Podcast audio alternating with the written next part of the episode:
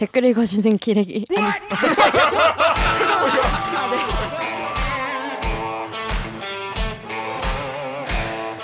아 댓글 읽어주는 기자들. 기레기 아닙니다. 지금 여러분은 본격 KBS 소통 방송 댓글 읽어주는 기자들을 듣고 계십니다. 오늘 방송도 자신 있냐? 어? 자신 있어! 오늘도 자신감을 주고 싶으시다면 좋아요와 구독 버튼을 눌러주세요. 눌러주세요! 그런 거죠. 자, 뉴스 기사 제목만 봐도 빡치는데 자세히 알고 보면 더 자세히 구체적으로 빡칠 수 있는 알빡기 코너 되겠습니다. 자, 여러분 세상에 제일 빡치고 짠한 게 뭔지 아시겠습니까? 남들 쉴 때 일하는 거. 남들 쉴 때 나 일하는 거. 남들 일할 때 일하고 남들 쉴 때도 일하고. 남들 일할 때 당연히 일하고 남 쉴 때 나도 일하는 나는 일하는 거. 이게 정말 짠한 일 아니겠습니까? 나는 기자만 그런 줄 알았어. 음. 아닌 분들이 많더라고. 어, 이렇게 남들 쉴 때 일해야 하는 그것도 제도적으로 일해야 되는. 음. 그 여러분 어제 그러니까 지난주 그러니까 지난 월요일 쉬신 분도 많이 계시죠. 근데 못 쉰 분도 계시죠. 음. 이게 누군 쉬고 누군 안 쉬고 아니 대체 공휴일은 모든 국민에게 공평하게 돌아가야 되는 거 아닙니까?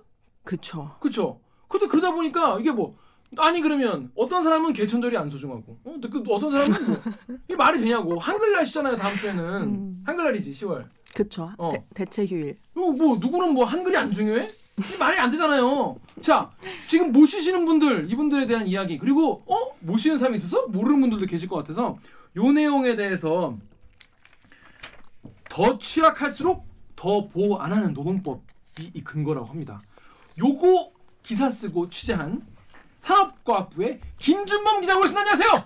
네, 안녕하세요. 김준범입니다.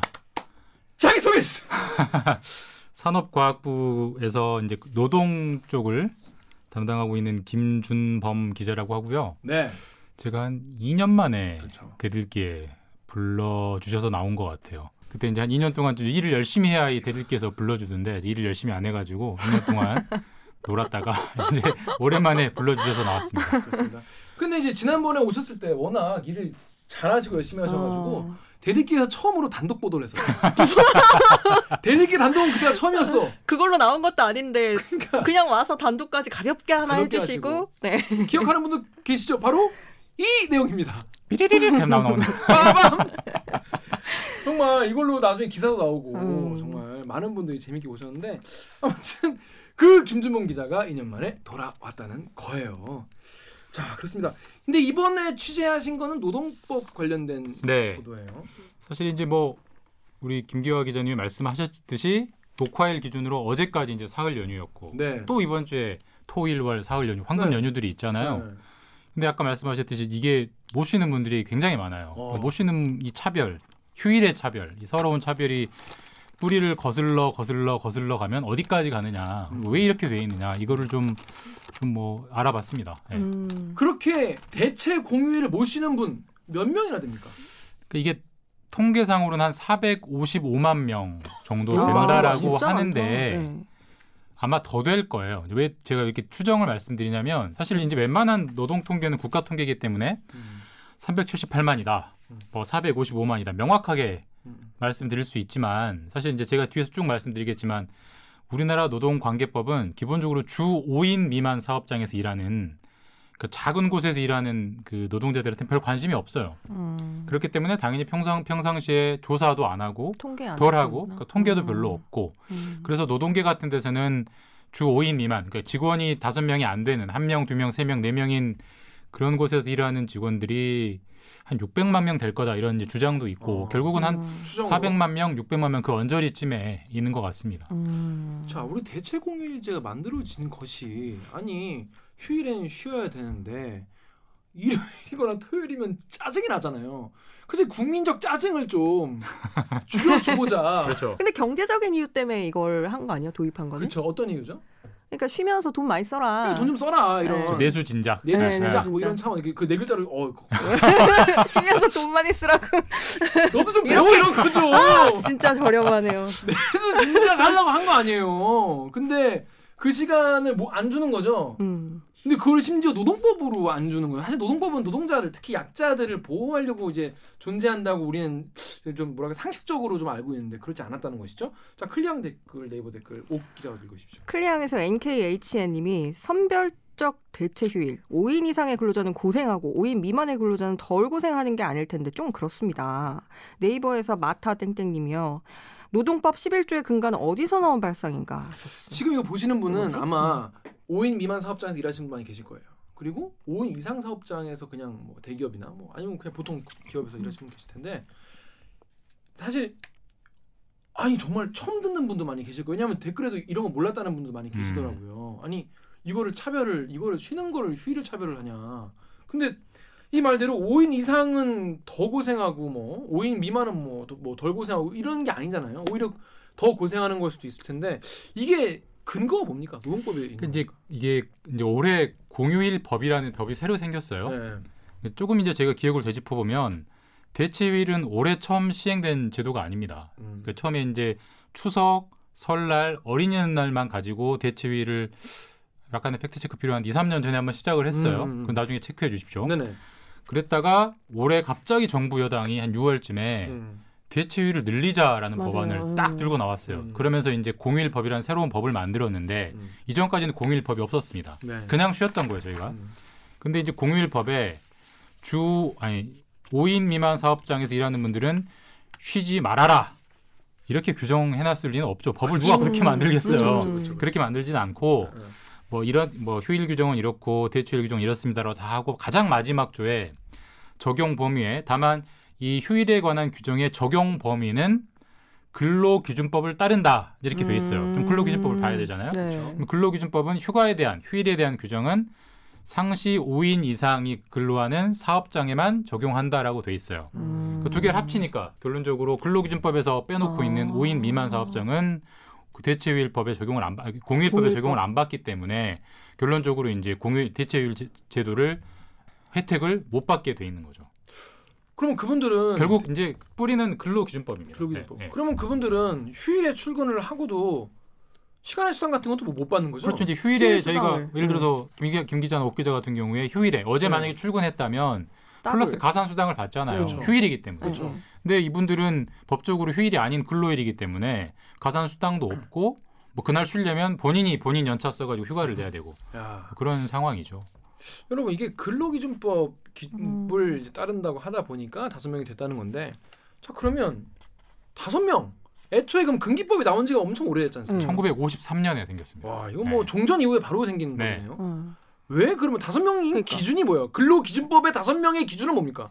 그러니까 저도 사실 이제 취재하면서 가장 그냥 순수한 일반인의 관점에서 궁금했던 게 이 5라는 숫자가 어디서 음. 튀어나온 걸까? 네. 그러니까 이제 이거를 취지를 이해하자면 선의로 해석하자면 이런 거예요. 그러니까 이제 근로기준법을 기본적으로 노동자의 권리를 보호하는 법이잖아요. 네. 근데 아무래도 노동자의 권리를 보호하다 보면 직원의 권리를 보호하다 보면 아무래도 사장님들은 부담이 더 생기겠죠. 그럴 수 있죠. 음. 근데 이제 영세한 기업, 작은 기업은 아무래도 사장님도 좀 힘들지 않느냐. 음. 그러니까 그런 것들은 조금 노동 규제를 조금 예외로 해주자라는 취지에서 아마 이런 규정을 만든 것 같아요.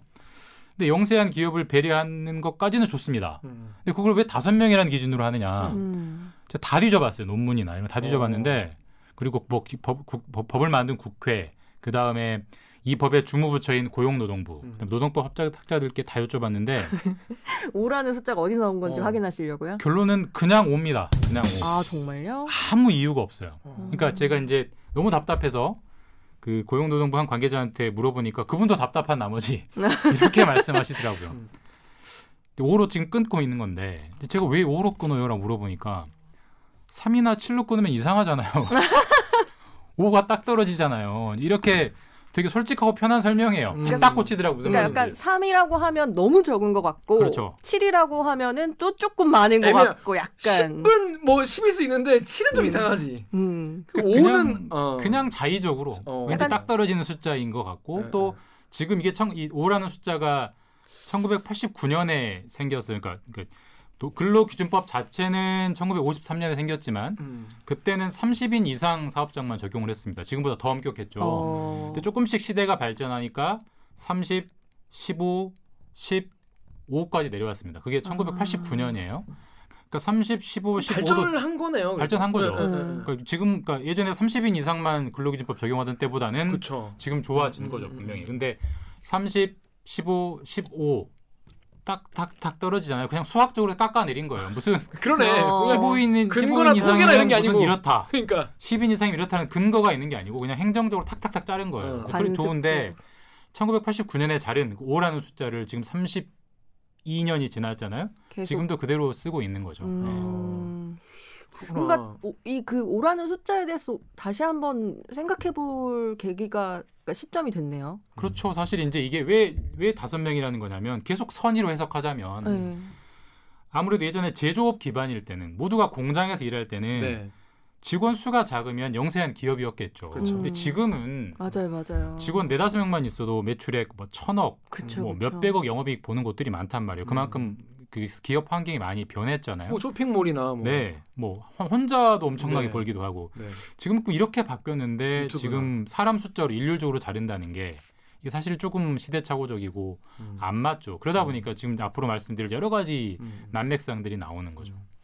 그러니까 이제 정리하자면 5인 미만 사업장 기준은 기준이 없다. 그냥. 음. 음. 근데 그 이제 다섯 명 정도가 적절하지 않냐? 뭐 이, 이 정도. 근데 약간 이제 축의금처럼 그러니까 5만 원은 좀 4만 원은 좀 원은 이상하고 너무 적고 7만 원은 좀 7만 원. 면 10만 원 주지 뭐 이런 이런 느낌? 그러니까 이제 이제 그래도 그래도 궁금하니까 제가 만약에 그 5라는 숫자를 누군가 법 정부에서 아이디어를 내지 않았겠습니까? 그렇죠. 그때 누군가의 고용노동부 사무관이 혹은 서기관이 그걸 냈을 텐데 내가 그 입장이 돼 보면 아무리 자르기 짜 편하다고 해도 뭐라도 좀 근거가 있지 않았겠느냐라는 음. 그 생각을 면피성이라도 뭘. 뭘 그래서 여- 여기 여기부터는 추정입니다. 네. 그건 제가 뭐 그분에게 직접 물어보지 않은 이상 알 수 없고 네. 이미 퇴직하신 분일 테니까 네. 우리나라의 많은 법들이 사실 일본 법을 다 베껴왔죠. 음, 그 음, 처음에. 사실 아. 금, 저, 저기 구- 저기 나라를 만들면서 사실 일본 법을 거의 베껴 거의 표절하다시피 해왔는데 음. 근로기준법의 그 베김 대상이 되는 법에 공장법이라는 법이 있었어요. 일본 일제 시대 때 공장법. 공장법. 어. 이제 그때는 이제 노동법을 공장법이라고 불렀나 봐요. 공장법에 이 사람의 기준을 가지고 사람 숫자의 기준을 가지고 이 몇 명 이상이면은 이 규제를 받고요. 몇 명 이상이면 이 규제를 예외로 합니다라는 게 딱 돼 있어요. 그때 어. 아이디어를 사람 수로 잘랐나 봐요. 음. 근데 음. 지금의 일본은 그걸 버렸습니다. 그건 말이 안 되는 기준이라고 해서. 어. 근데 일본법을 베껴온 이제 중국, 대만, 우리나라들이 일본법을 많이 베껴오잖아요.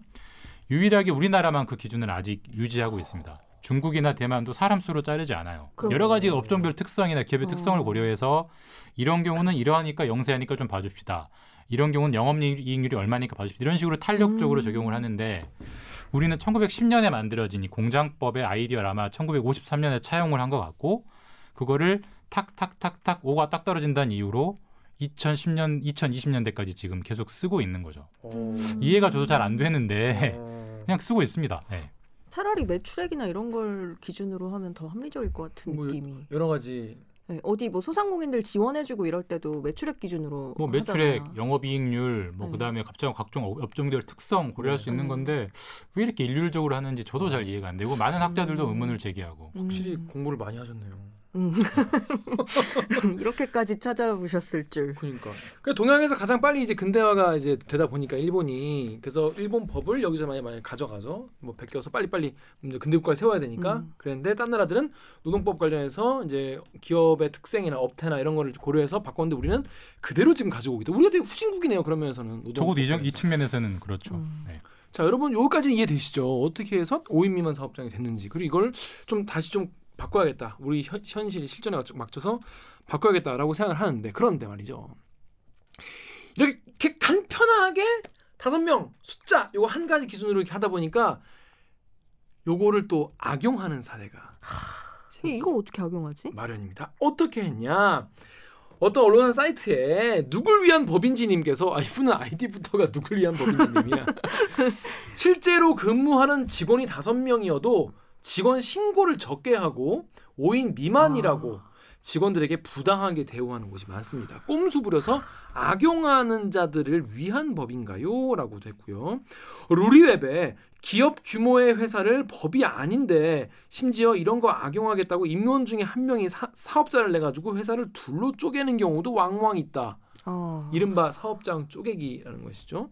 이거 어떤 식의 꼼수를 이렇게 부리는 건지 한번 본인이 그러니까 좀 만나보신 경우 네, 있죠? 저희가 이제 사례 꼼수를. 취재를 해봤는데 사실 이제 모든 기본적으로 경제 규제라는 게 어떤 문턱을 만들어 놓으면 다 거기 한 한 0.1, 0.2 모자랄 때까지 맞추잖아요. 그런 식으로 그렇죠. 시장이 적응을 하게 돼 있잖아요. 예를 들어서 부동산 규제를 15억에 맞춰 놓으면 음. 14억 9,900만 원에 맞춰 놓잖아요. 그게 이제 시장 참여자들이 원래 하는 거기 때문에 이것도 이제 그런 현상인데 네.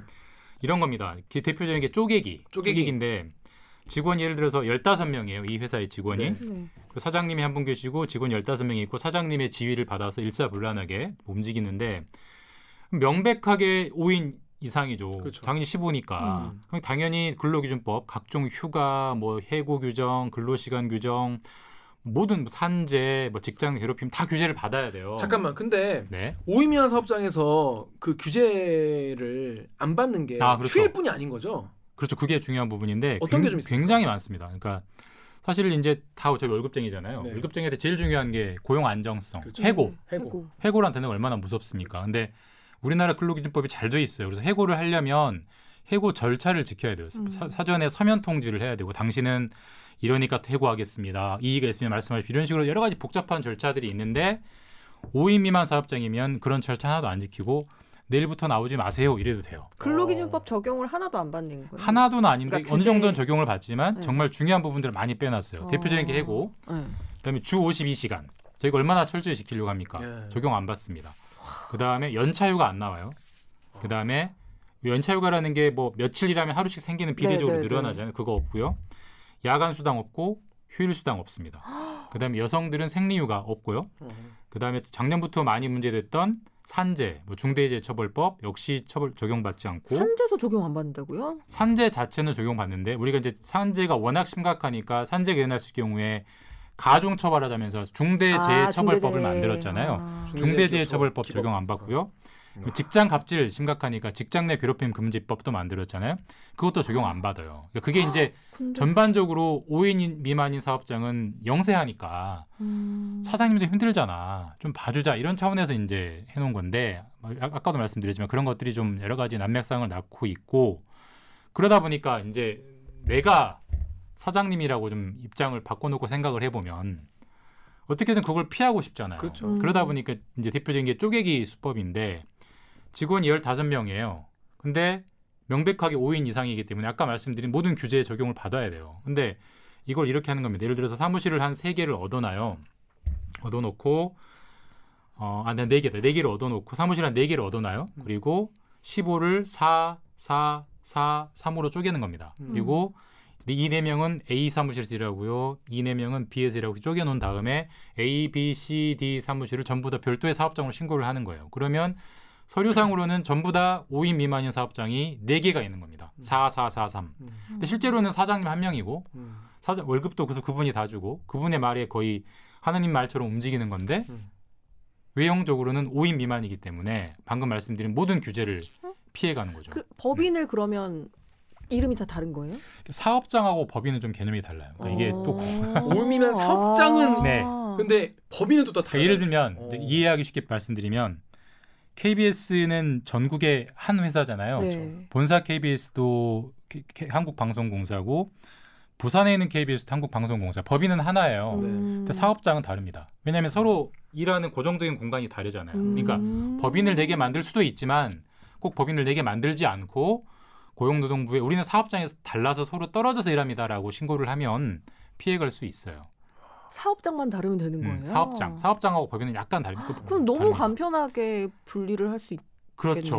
뭐뭐뭐 뭐, 뭐, 물론 이제 그 꼼수를 쓰시는 분들 입장에서 많은 꼼, 뭐 괴로움과 음. 고민은 하시겠지만 우리가 볼 때는 너무 손쉽게 그러니까 법인이 안 달라도 있죠. 되고 그럼 네. 사장님도 한 명인 거고 그냥 음. 사무실만 쪼개기 하면 되는 거잖아요. 그 실태조사 같은 거 하면 바로바로 아까도 말씀드렸지만 5인 미만 사업장은 기본적으로 고용노동부에 약간 관심 바뀌기 때문에 음. 평상시 근로 감독도 별로 하지 않고 그러니까. 어떤 실태조사도 거의 안 하기 때문에 이런 거는 피해를 당했다고 생각하는 직원이 신고하지 않은 이상은 잘 드러나지 않습니다.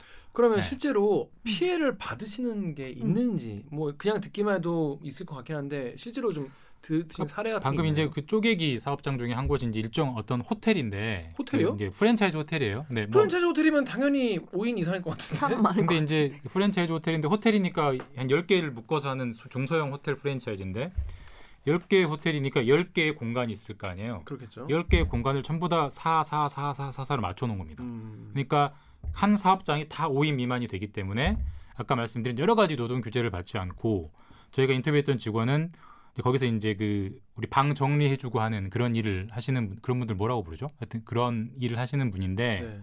아주머니신데 5개월 동안 하루도 못 쉬고 일을 했대요. 음. 5개월 동안 하루도 5개월, 못 5개월 쉬었다고요? 동안 하루도 못 쉬고 일을 했는데 이제 너무 힘들어서 사장님한테 네. 하루 휴가 좀 낼게요. 음. 하니까 다음 날부터 나오지 말아라. 와. 근데 아까도 말씀드렸지만 5인 미만 사업장은 예고 없이 해고할 수 있기 때문에 위법이 아닙니다. 이런 일들이 얼마든지 이제 빚어질 수 있고 아까도 말씀드렸지만 신고하지 않으면 몰라요. 정부가 감, 감- 관리 감독을 하지 않기 때문에.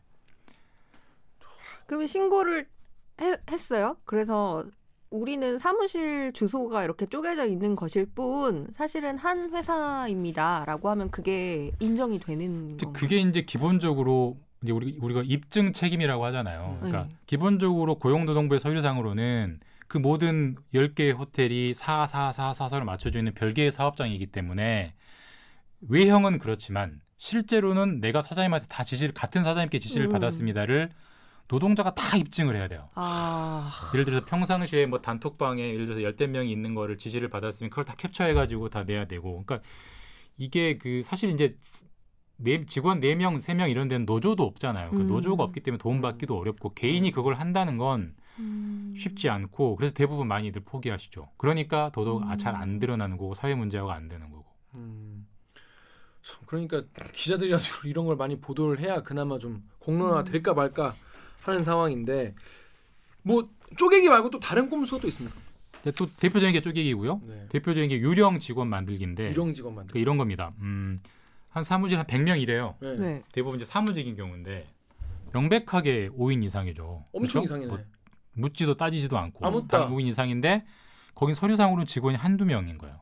뭐냐? 어? 어떻게 그럴 수가 있어? 전부 다 개인 사업자를 내는 거예요. 전부 어? 다 개인 사업자. 아, 음. 전부 다 개인 사업자로 사업 계약을 맺기 때문에 이분들은 서류상으로 같은 그렇죠. 근로자가 아니라 개인 사업자고. 근데 실질적으로 이분들이 일한 행태를 보면 9시에 출근해서 6시에 퇴근하고 거기 본부장님 사장님께 업무 지시를 받고 점심 시간도 정해져 있고 자리 비면 혼나고 이렇단 말이에요.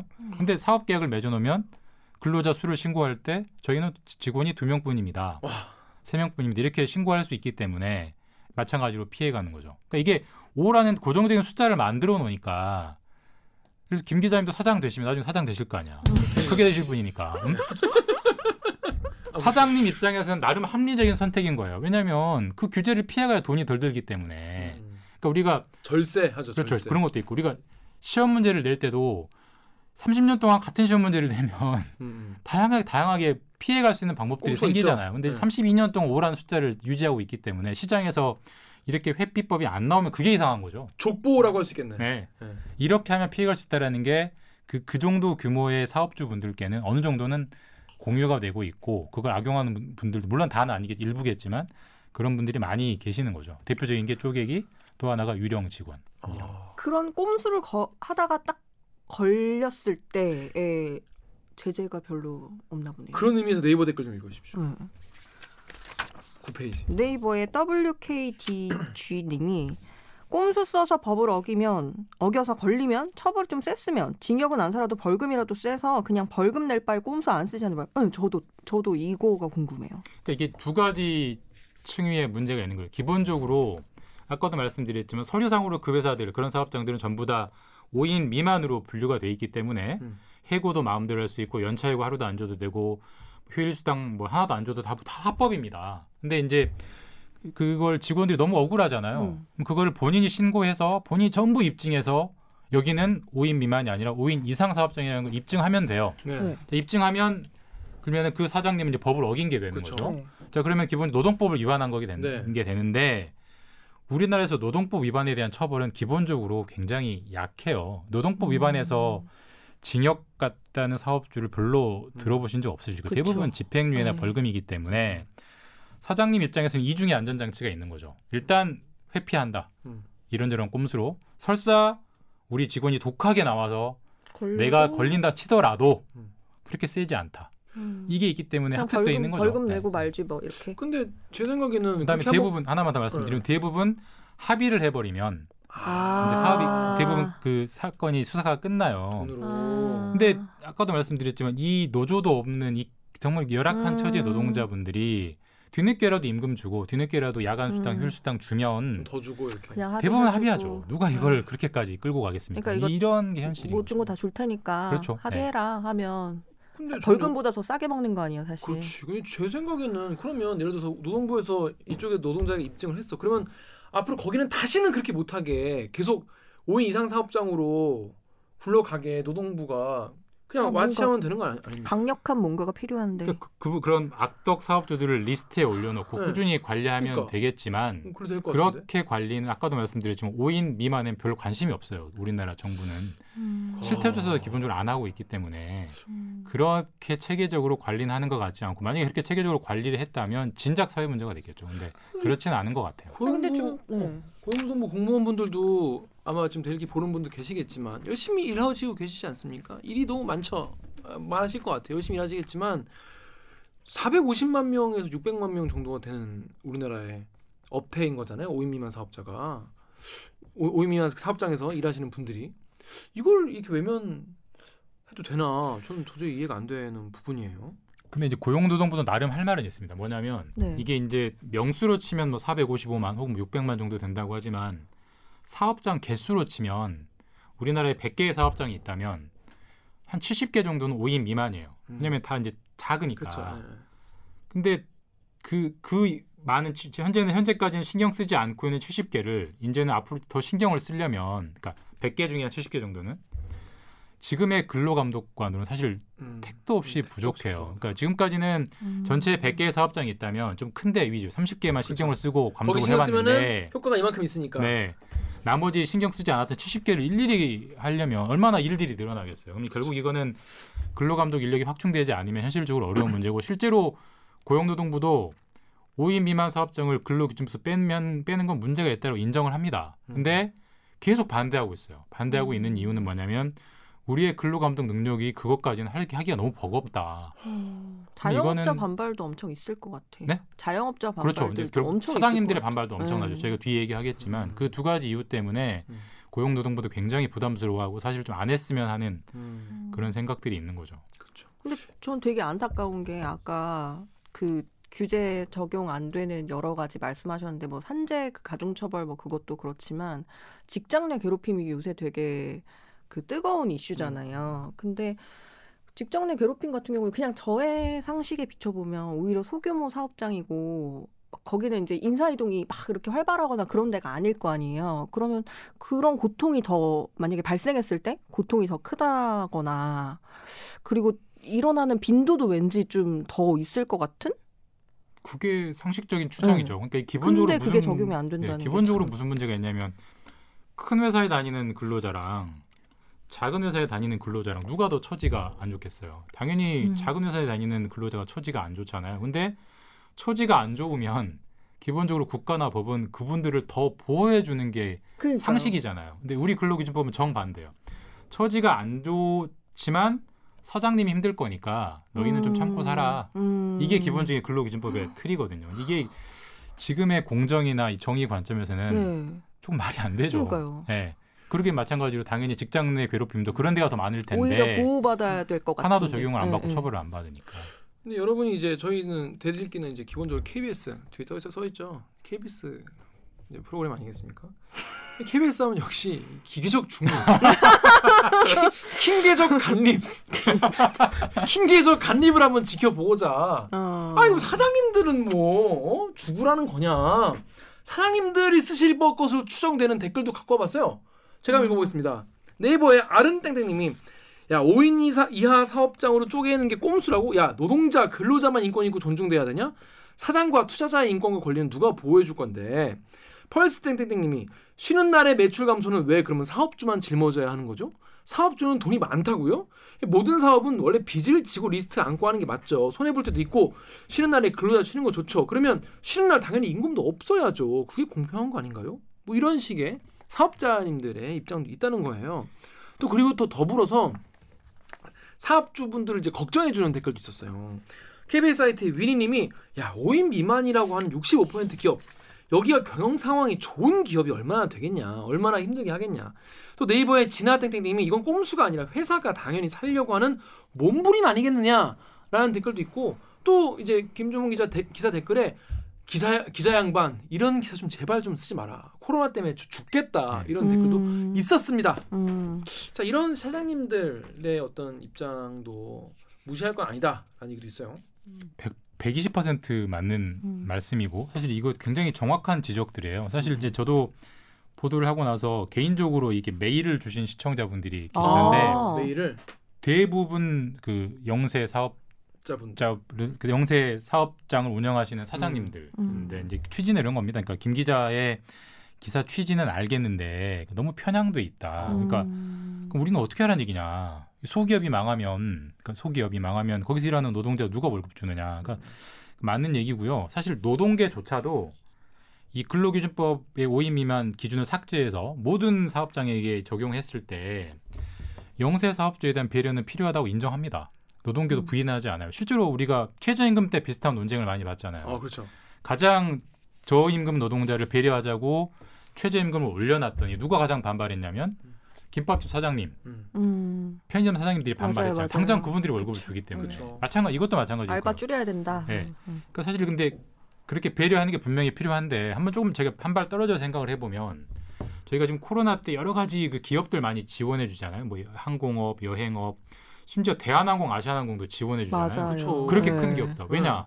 그 기업이 상황상 힘들기 때문에 정부가 고용. 정책적으로 네, 예산을 네, 네. 써서 고용 유지 지원금 주면서 지원하는 거잖아요. 결국 이 영세 사업주에 대한 배려라는 게 정부가 예산을 써서 음. 재정적인 정책으로 풀어야 되는 문제지. 음. 영세 사업주의 사장님 힘들죠. 근데 영세 사업장에서 일하는 근로자는 더 힘들면 더 힘들었지. 물론 경우에 따라서 더 나은 분도 있겠지만 대부분 평균적으로 더 힘들면 더 힘들었지. 사장님보다는 아무래도 못한 그쵸.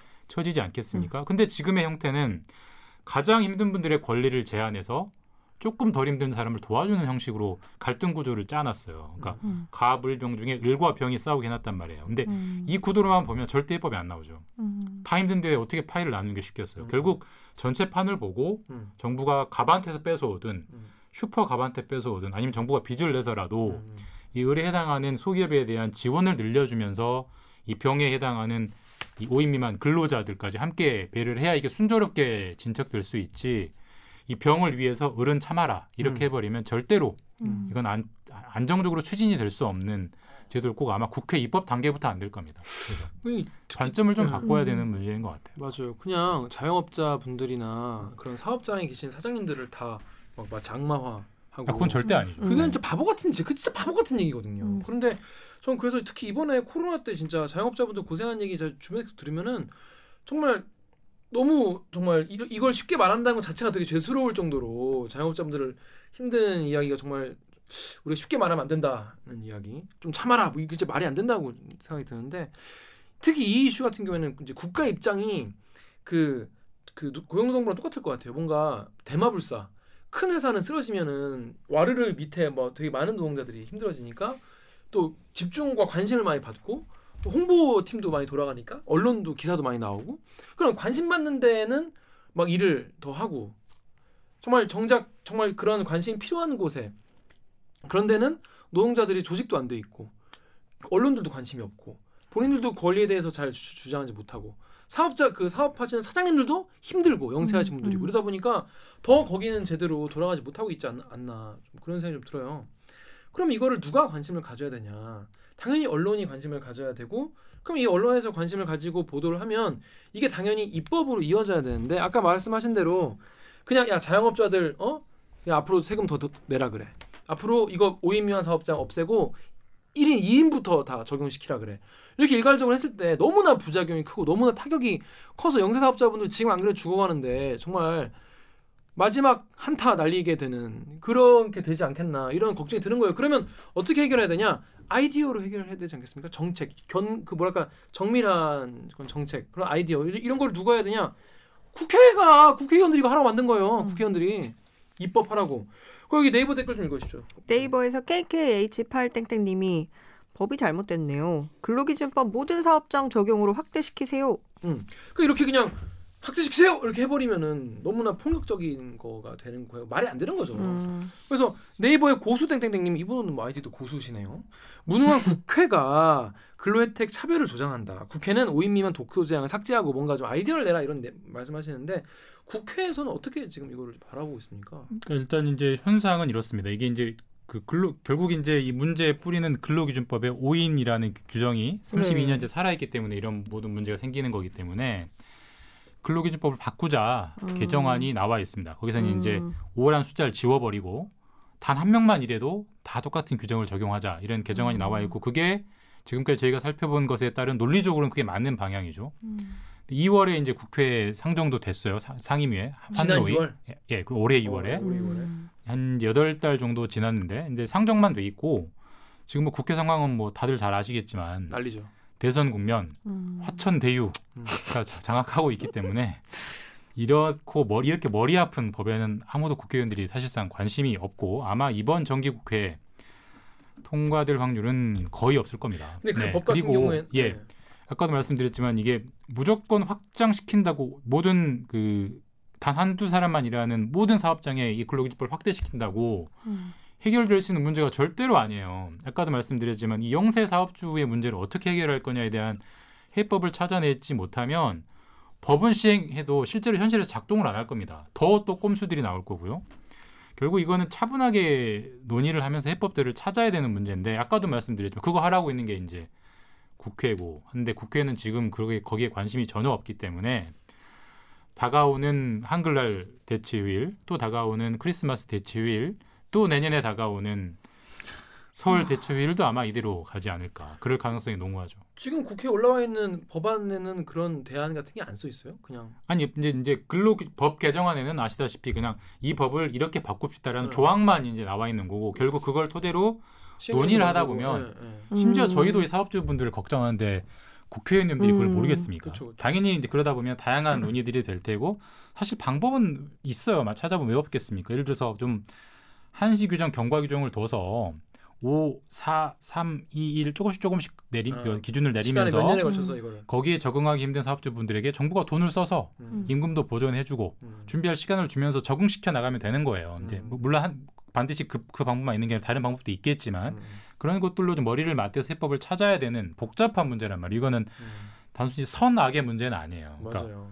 거기서 일하는 근로자는 선이고 음. 그분들한테 월급 주는 꼼수 쓰는 사장님은 악이다 이렇게 부르는 문제가 아니란 말이에요. 그렇죠. 그러니까 이거기 때문에 이거는 사실 파일을 서로 나눠야 되는 문제이기 때문에 진지한 토론, 진지한 타협이 필요한데 그게 참 우리나라는 잘 할 수 있는 사회 문화도 아니고 더군다나 지금 선거 앞두고 있어서 안 될 것 같습니다. 제 생각에는. 저는 네. 지금 얘기를 들으면서 이게 좀 힘들 것 같다고 생각이 드는 가장 큰 이유가 뭐냐면 이 뭐 민주노총 뭐 이런 조직 거대한 노동 조직이 있으면은 이거를 막 조직적으로 막 막 시위도 하고 막 뭐 국회의원 로비도 하고 이러면서 이제 뭔가를 만들어갈 수가 있는데 여기서 일하시는 분들은 대부분 사실 하루하루 사는 게 버, 버거운 분들이라 오히려 이런 거에 대해서 주장하시기가 권리를 음. 주장하실 통로나 시간적 경제적 여유가 여유가 어. 부족하실 것 같다는 게 제일 클 음, 것 같습니다. 같고요. 네. 또 하나는 언론 새끼들이 새끼 새끼 어, 이런 거를 보도할 때 어, 갈등으로 몰아갈 가능성이 굉장히 높다. 음. 어, 지난번에 우리 음. 그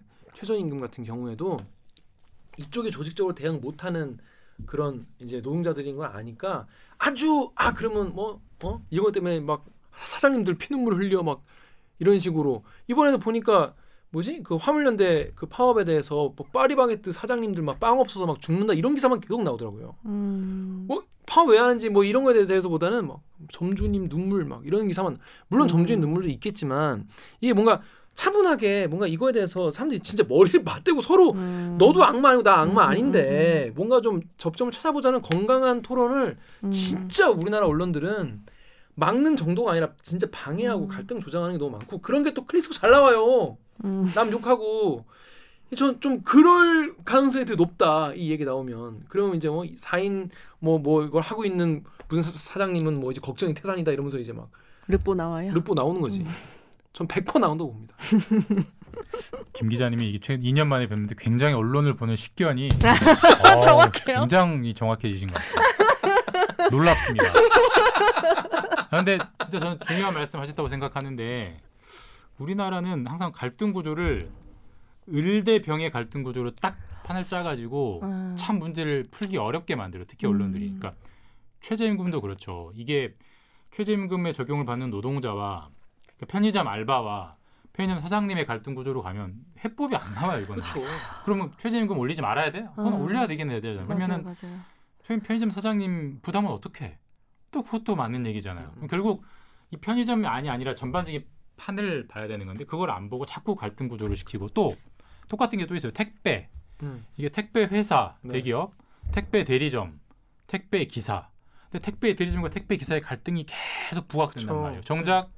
택배 회사는 회사, 네. 빠져 있단 말이에요. 근데 여, 이 이들이 차지하는 파일을 얘기하지 않으면 절대 해법이 안 나온단 말이에요. 음. 이것도 마찬가지입니다. 그러니까 5인 이상 5인 미만 사업장의 사장님과 5인 미만 사업장의 근로자만 갈등 구조로 보면 5인 이상 기업들이 과도한 이윤을 독식하니 그런 문제 생기는 거잖아요. 그거를 빼놓고 보면 네. 절대 해법이 안 나오죠. 네. 그러니까 그런 것들을 차분하게 논의를 해야 되는데 좀 현실적으로 어렵죠. 네. 음. 근데 이런 기사들이 네. 왜 클릭수가 많이 나오고 관심이 많냐 하면 제가 생각해 보니까 여기서 나오는 사례들은 내가 겪는 일이야. 독자가 겪는 일이라고 실제로. 음. 어. 그런데 법안이나 대기업의 로비나 이런 거는 나랑 멀리 떨어져 있는 음. 피부에 와닿지 않는 얘기이기 때문에 읽는 것 자체가 재미가 없어요.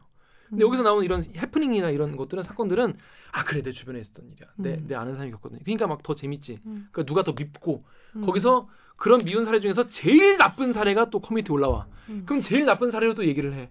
그럼 이쪽에서는 또 제일 나쁜 이거에 대해서 얘기를 해. 음. 계속 싸워. 전 너무 슬프다. 근데 이런 거를 언론이 진정시키고 정말 민주적 토론회장으로 끌고 올 의무와 이게 있는데 우리나라 언론은 지금 그러지 못하고 있다는 게 너무 슬픕니다. 그래서 김주봉 기자 이런 기사가 굉장히 소중하다. 감사합니다. 자 그렇습니다. 앞으로 그럼 이 이슈에 대해서 우리가 좀 어떻게 좀, 지켜봐야 될까요? 다음 이제 대선 끝나고 좀 조용해지면 국회의원들이 이런 걸 좀 관심 가질까요? 이렇게 좀 진행이 되면은 사회적 논의가 좀 건강하게 좀 진행될까요? 글쎄요 어떻게 해야 될까요? 저도 그러니까요. 잘 모르겠어요. 이거는 네. 뭐 저야 뭐 이제 기자니까 기사 쓰면 뭐 할 일 다 한 거긴 하지만 음. 사실 별로 관심을 받는 주제가 아니고 재미없는 주제여서 어떤 계기가 있어야 이제 이게 우리는 항상 이게 뭐 김용균 씨의 이 비극적 사망이 있으니까 네. 음. 김용균 법 산재 중대재해처벌법으로 연결이 됐잖아요. 이것도 어떤 뭔가 비극적 사건이 일어나면 또 이제 관심을 갖겠지만 참 그렇게 너무 해결하면 안 되잖아요. 너무 슬퍼. 네. 댓글에 또 누구 네. 죽어야, 죽어야 뭐 있겠냐 어. 뭐 이런 얘기가 늘 나오잖아요. 지금까지 흘러온 흐름상 또 그렇게밖에 해결이 안 될 수도 있는 가능성도 있죠. 그러기 전에 음. 해결하자고 네. 하는 게 이제 이런 기사의 취지인데 지금 화천 대유가 모든 걸 장악하고 있기 때문에 불가능할 것 같습니다. 그렇습니다. 지금 사실 뭐 그 이슈도 당연히 중요한 중요하죠. 이슈고, 네, 아. 중요하죠. 중요한 이슈고 또 네. 우리 댓글에도 왜 대들기는 어 음. 대박 뭐 대형도 안 다루냐 이런 얘기를 하시는데 지금 저는 그 이슈도 그 이슈인데 그 이슈는 뭐 워낙 많은 언론에서 지금 매일매일 다루고 있습니다. 전 잘 모르겠고 저는 이제 이, 이 기사가 되게 중요하다고 생각을 한 게 저는 사실 그 오인미만 사업장에 일하시는 분들이 그렇게 많다는 거를 까먹고 살아요. 우리가 우리가 주변에서 까먹고 살고 우리가 이, 이거에 대해서 인지를 하고 우리나라가 이런 거에 대해서 정말 정말 뭐랄까 너무 사무적으로 결정된 거고 아무 근거 없이 이렇게 했다는 거에 대해서 좀 다시 한번 돌이켜보고 우리 일상에 이, 이 이야기를 좀 가져와야 되지 않겠나 싶어 되게 중요한 기사라고 생각을 했습니다. 자 김준범 기자 저기 오랜만에 나오셨는데 오늘 출연해 보시니까 소감이 어떠신지 한 말씀 부탁드리겠습니다. 아, 역시 이 대들기 프로그램의 발전을 제가 아까 그 언론에 대한 지형을 분석하시는 제 김기화 기자님을 사적으로 좀 알지만 이분 이런 분이 아니었는데 역시 사람은 뭘 맡으면 달라지는구나. 어, 자리가 네. 사람을 만드 자리가 사람을 만드는구나. 그래서 정말 깜짝 놀랐고요. 송구합니다. 많이 배웠고 앞으로도 좋은 기사 써서 많이 불러주시면 네. 열심히 기회가 닿는 대로 나오겠습니다. 전혀 의외의 포인트에서 놀라고 가시는 왜, 왜 이러나 싶고 그렇습니다. 자 그럼 저희는 이번 주도 방법 알려드리면서 이번 주 댓글 읽어주는 시간을 마무리하겠습니다. 댓글 읽어주는 기자들 매주 수요일과 목요일 유튜브, 팟빵, iTunes, 팟티, 네이버 오디오 클립에 업로드 됩니다. 저 김준범처럼 대들기에서 보고 싶은 기자 혹은 다뤄졌으면 하는 기사가 있다고요? 방송 관련 의견은 인스타그램, 유튜브, 팟빵 계정에 댓글을 남겨주세요. 오늘 영상에도 구독, 과 좋아요 버튼 잊지 말고 꼭 눌러주세요. 우린 깐부잖아. 어, 뭔데? KBS 뉴스 좋았어. 안녕. 안녕. 안녕. 또 만나요. 꼭. 고생하셨습니다.